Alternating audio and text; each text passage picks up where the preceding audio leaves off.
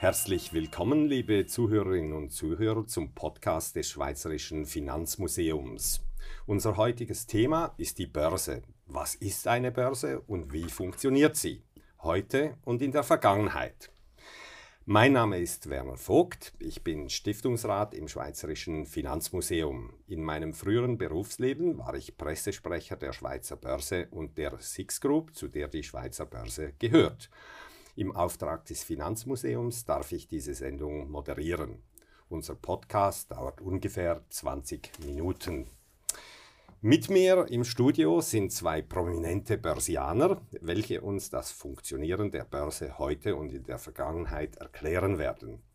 Dies ist zum einen Christian Reuss, er ist Head Six Swiss Exchange, zu gut Deutsch, er leitet die Schweizer Börse. Die Schweizer Börse entstand übrigens 1995 als Zusammenschluss der früheren Börsen von Basel, Genf und Zürich. Herzlich willkommen zu diesem Gespräch, Christian. Mein zweiter Gast ist ebenfalls ein erfahrener Börsianer, heute im Ruhestand. Dr. Richard T. Meyer war lange Direktor der ehemaligen Zürcher Börse, damals als die Wertpapiere noch am Ring gehandelt wurde. Er ist übrigens auch Autor einer hervorragenden Schweizer Börsengeschichte. Herzlich willkommen zu diesem Gespräch, Richard. Unser Thema Börse einst, Börse jetzt beginnen wir mit einem Blick zurück in die Geschichte des Börsenhandels, damals als vor mehreren hundert Jahren Käufer und Verkäufer rund um einen Tisch standen. Wie war das genau, Christian Reuss? Und wie müssen wir uns die Börse heute im Jahr 2023 vorstellen? Gut, ich glaube, man kann in der Tat sagen, dass sich im Börsenhandel, was die Kernfunktion angeht, eigentlich über die Jahrhunderte gar nicht so viel geändert hat. Ähm, was vor mehreren hundert Jahren in dem Haus der Familie de Bors in Brügge passiert ist, ist, dass italienische Händler zusammengekommen sind, um Schiffsreisen zu finanzieren. Und wenn man jetzt denkt, dass eine Schiffsreise ein Projekt ist und Unternehmen nichts anderes als eine Abfolge von Projekten, dann ist das, was wir heute machen im Rahmen der Kapitalbeschaffung, wo die Börse eine unterstützende Funktion hat, eigentlich nichts anderes. Blicken wir äh, in die jüngere Vergangenheit. Äh, Richard, äh, wie müssten wir uns einen Börsentag vor 40 Jahren, also im Jahr 1983, vorstellen? Wie muss man sich den typischen Handelstag an der Zürcher Börse vorstellen? Na, dieser typische Handelstag, der begann so um neun, halb zehn mit der Vorbörse.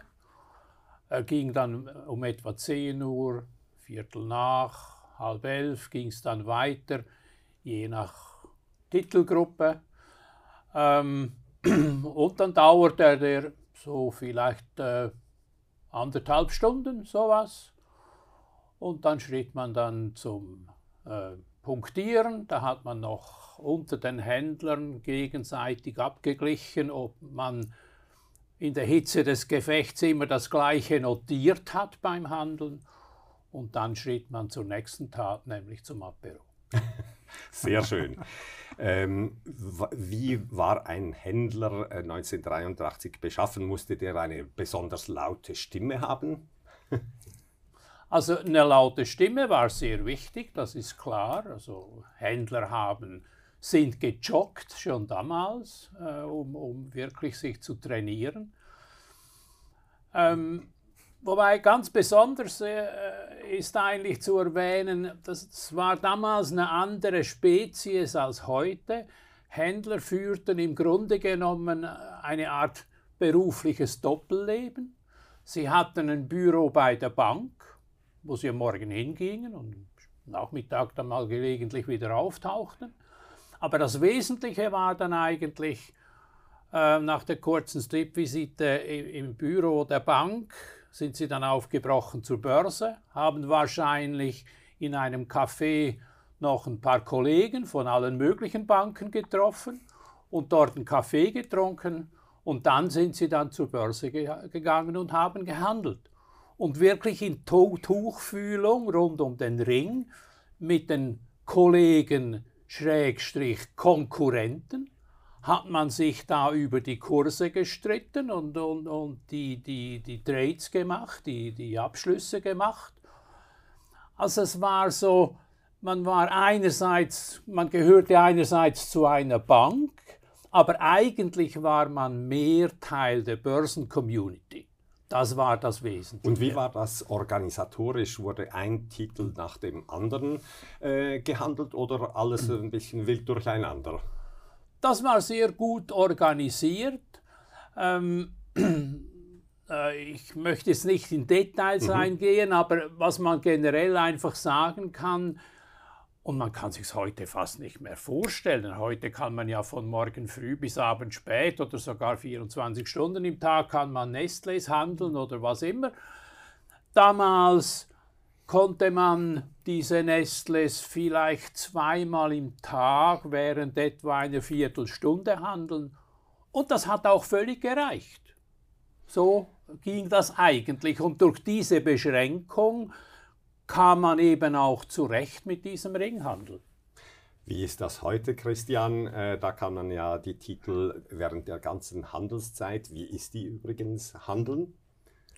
Also das hat sich natürlich geändert in der ja. Zeit und zwar hauptsächlich seit 1996, seit der Handel an der Schweizer Börse elektronisch geworden ist. Ja. Da sind wir, glaube ich, auch weltweit führend gewesen. Und ähm, das hat verschiedene Implikationen gehabt. Eben zum einen, dass die Händler nicht mehr auf die Händler beschränkt sind, die wirklich im Ring standen.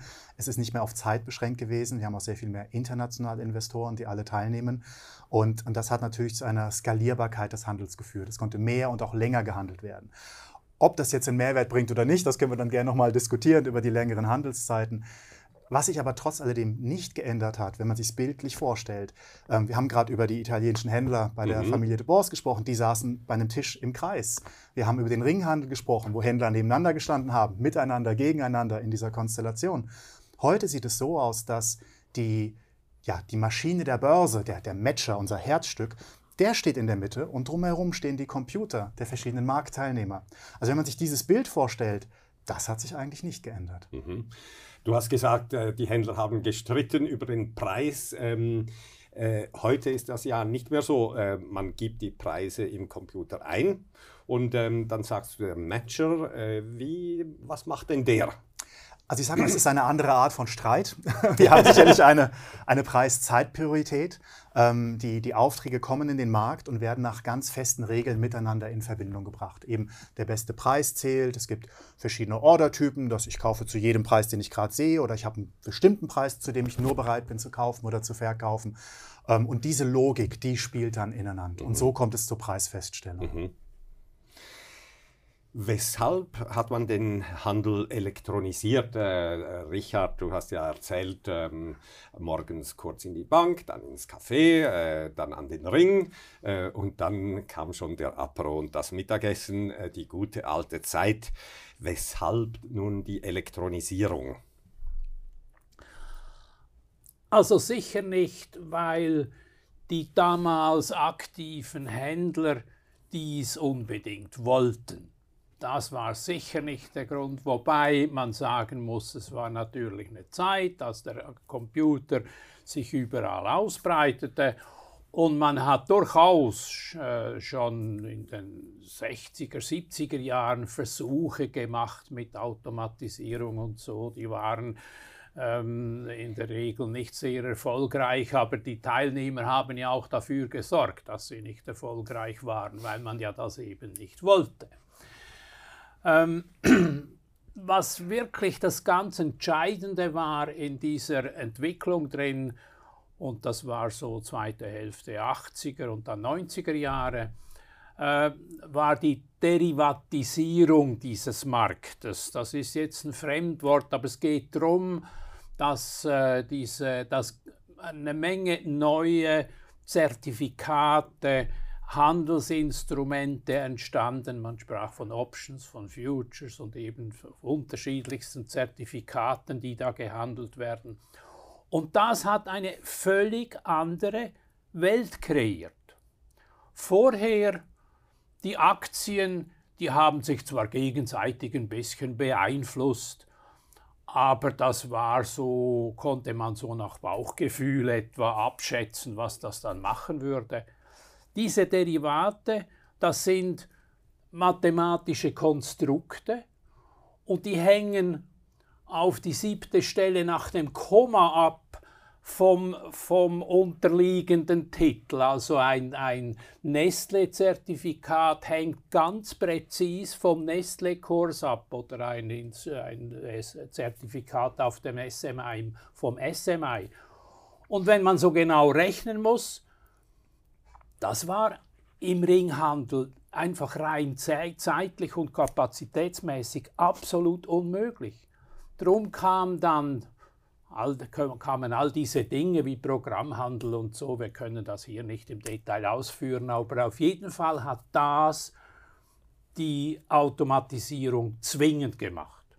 Und es, und es hat sich auch gezeigt, man im Moment, als diese Derivate überhand nahmen und die, die nahmen in kürzester Zeit überhand ähm, im Markt, äh, war es auch ganz klar, dass man jetzt automatisieren muss. Vielleicht ein kurzes Beispiel für ein Derivat. Also es gibt ja Optionen, äh, das sind Rechte, einen bestimmten Titel zu einem bestimmten Preis beziehungsweise eine bestimmte Menge Titel zu kaufen oder auch nicht.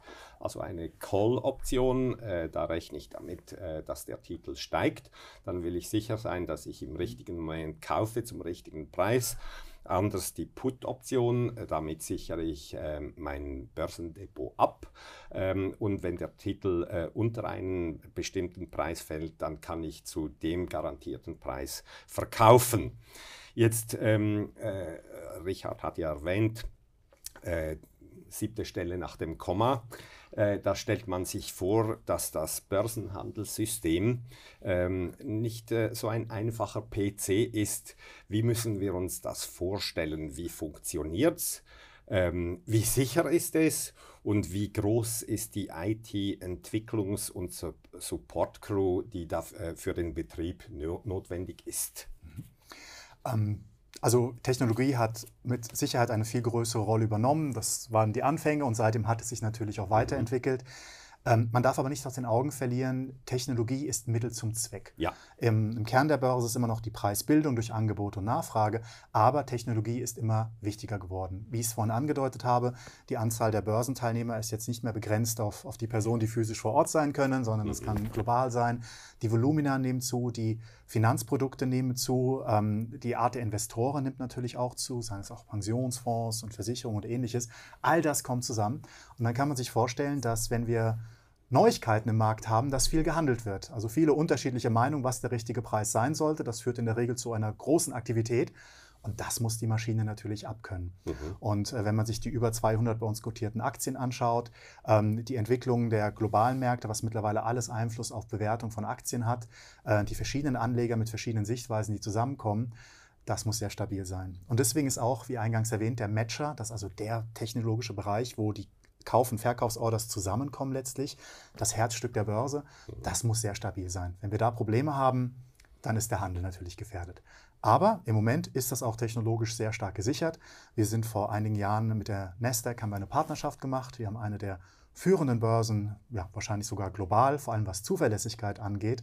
Ähm, von daher sind wir eigentlich ganz gut gerüstet, ob dieser Herausforderung, die die neue Zeit mit sich bringt. Und äh, die IT-Crew, äh, sind das 100, 200 Leute, noch mehr, äh, die da notwendig sind bei einer Börse dieser Größe?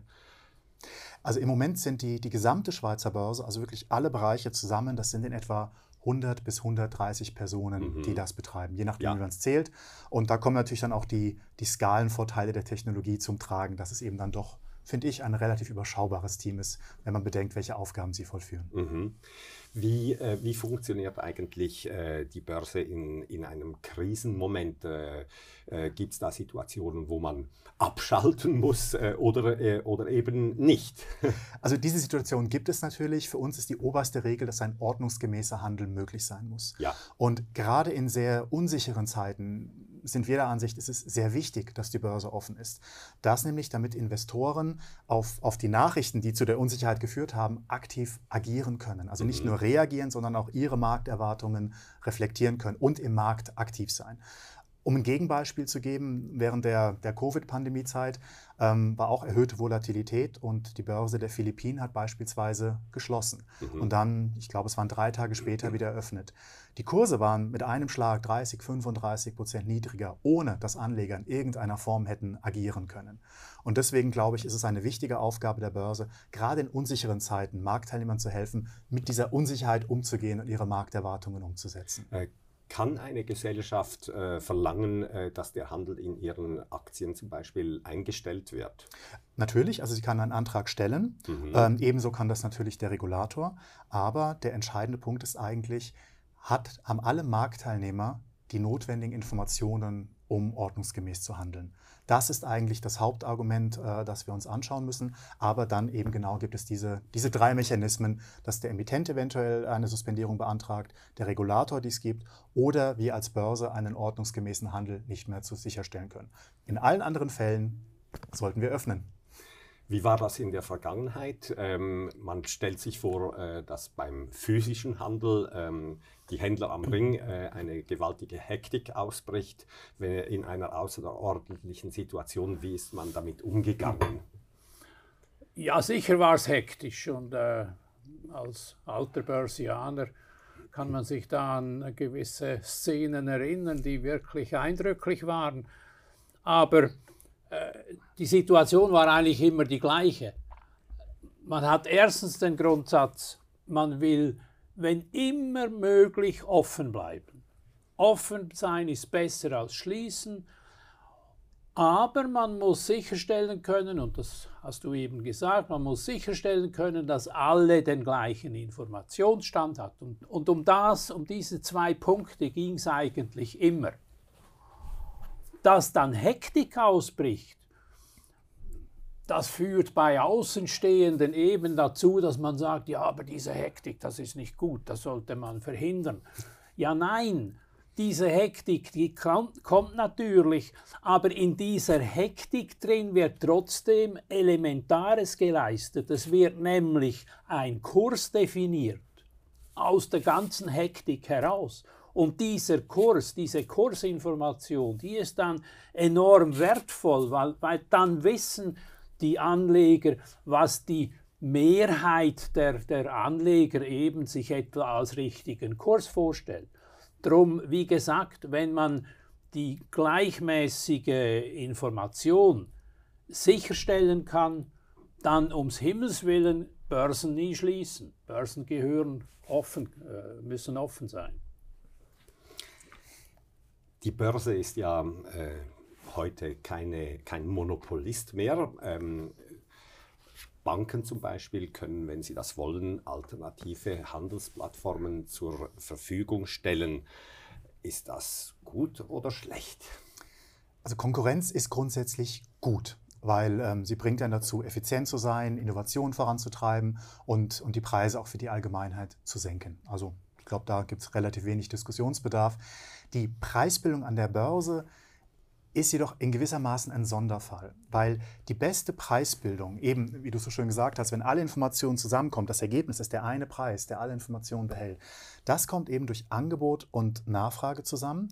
Und je mehr Teilnehmer, je mehr unterschiedliche Handelsstrategien, Perspektiven, Analysen zusammenkommen, desto stärker der Preis.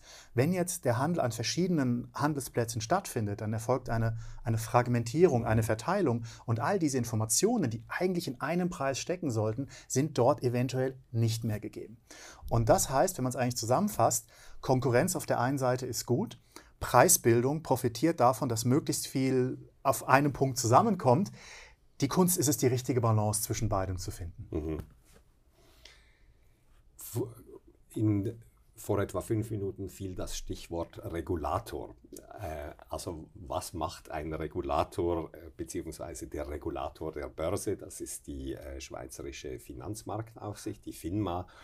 Wie ist da die Aufgabenteilung? Also wir haben in der Schweiz ähm, ja, den, den, An, also den Ansatz der Selbstregulierung. Das hat sich, glaube ich, auch über die Zeit nicht geändert. Ähm, wir haben natürlich die FINMA als obersten Regulator. Wir haben Six Exchange Regulation, die sich dann auch zum Beispiel um die Zulassung und Ähnliches kümmern. Und ähm, ja, am Ende haben wir den, den Befehlsempfänger der, Regular, der Regularien äh, und das, das sind dann wir auf Börsenseiten. Aber ich vermute, das ist auch eines dieser Themen, die sich nicht wirklich geändert haben, mit Ausnahme der Bezeichnung von der einen oder anderen Institution über die Jahre. Also früher waren wir ja kantonal reguliert, soweit, soweit man dann mhm. überhaupt reguliert war. Also da gab es den Zürcherischen Börsenkommissär als oberste Regulierungsinstanz im Grunde genommen. Der saß mitten im Ring und hat halt von dort aus gelegentlich durchaus interveniert, wenn er den Eindruck hatte, da sei jetzt etwas nicht ganz so gelaufen, wie er das eigentlich für richtig fände. Und äh, ja, aber das war letztlich dasselbe wie heute, einfach ein bisschen, ein bisschen direkter noch, weil es halt nahe war, weil man beieinander saß, äh, eben an diesem Ring.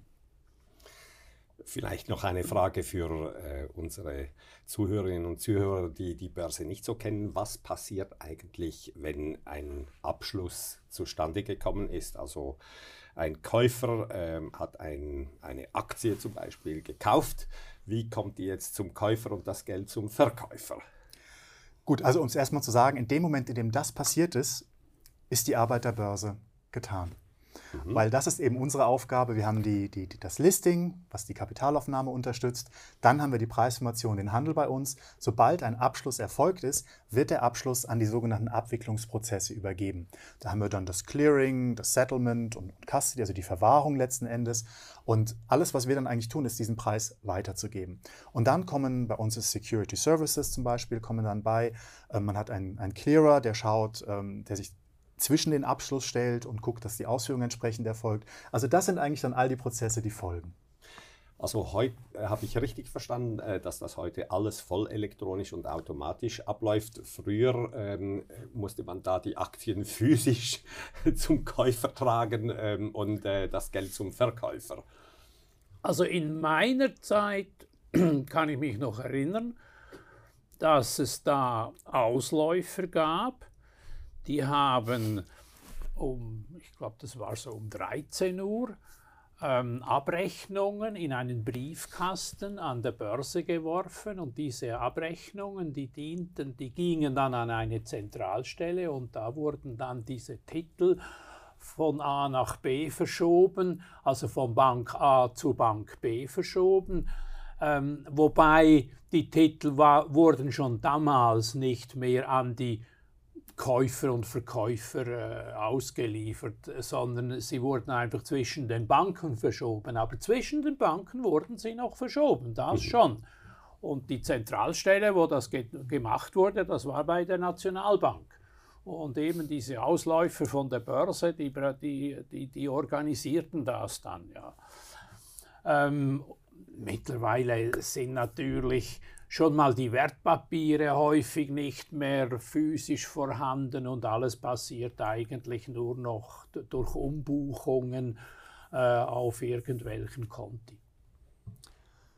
Und da kann ich euch noch hinzufügen, das ist auf der einen Seite sehr effizient, wie es heute läuft, mhm. aber ich glaube, gerade wenn man sich dann noch die, die alten Aktien mal physisch anschaut, das waren ja wirklich Kunstwerke, wie man es ja auch im Finanzmuseum sehen genau, kann. Genau, wollte ich gerade sagen. Heute sind es Bits und Bytes, die dafür ja. relativ schnell und effizient durchs System gehen. Also weniger Kunst als früher.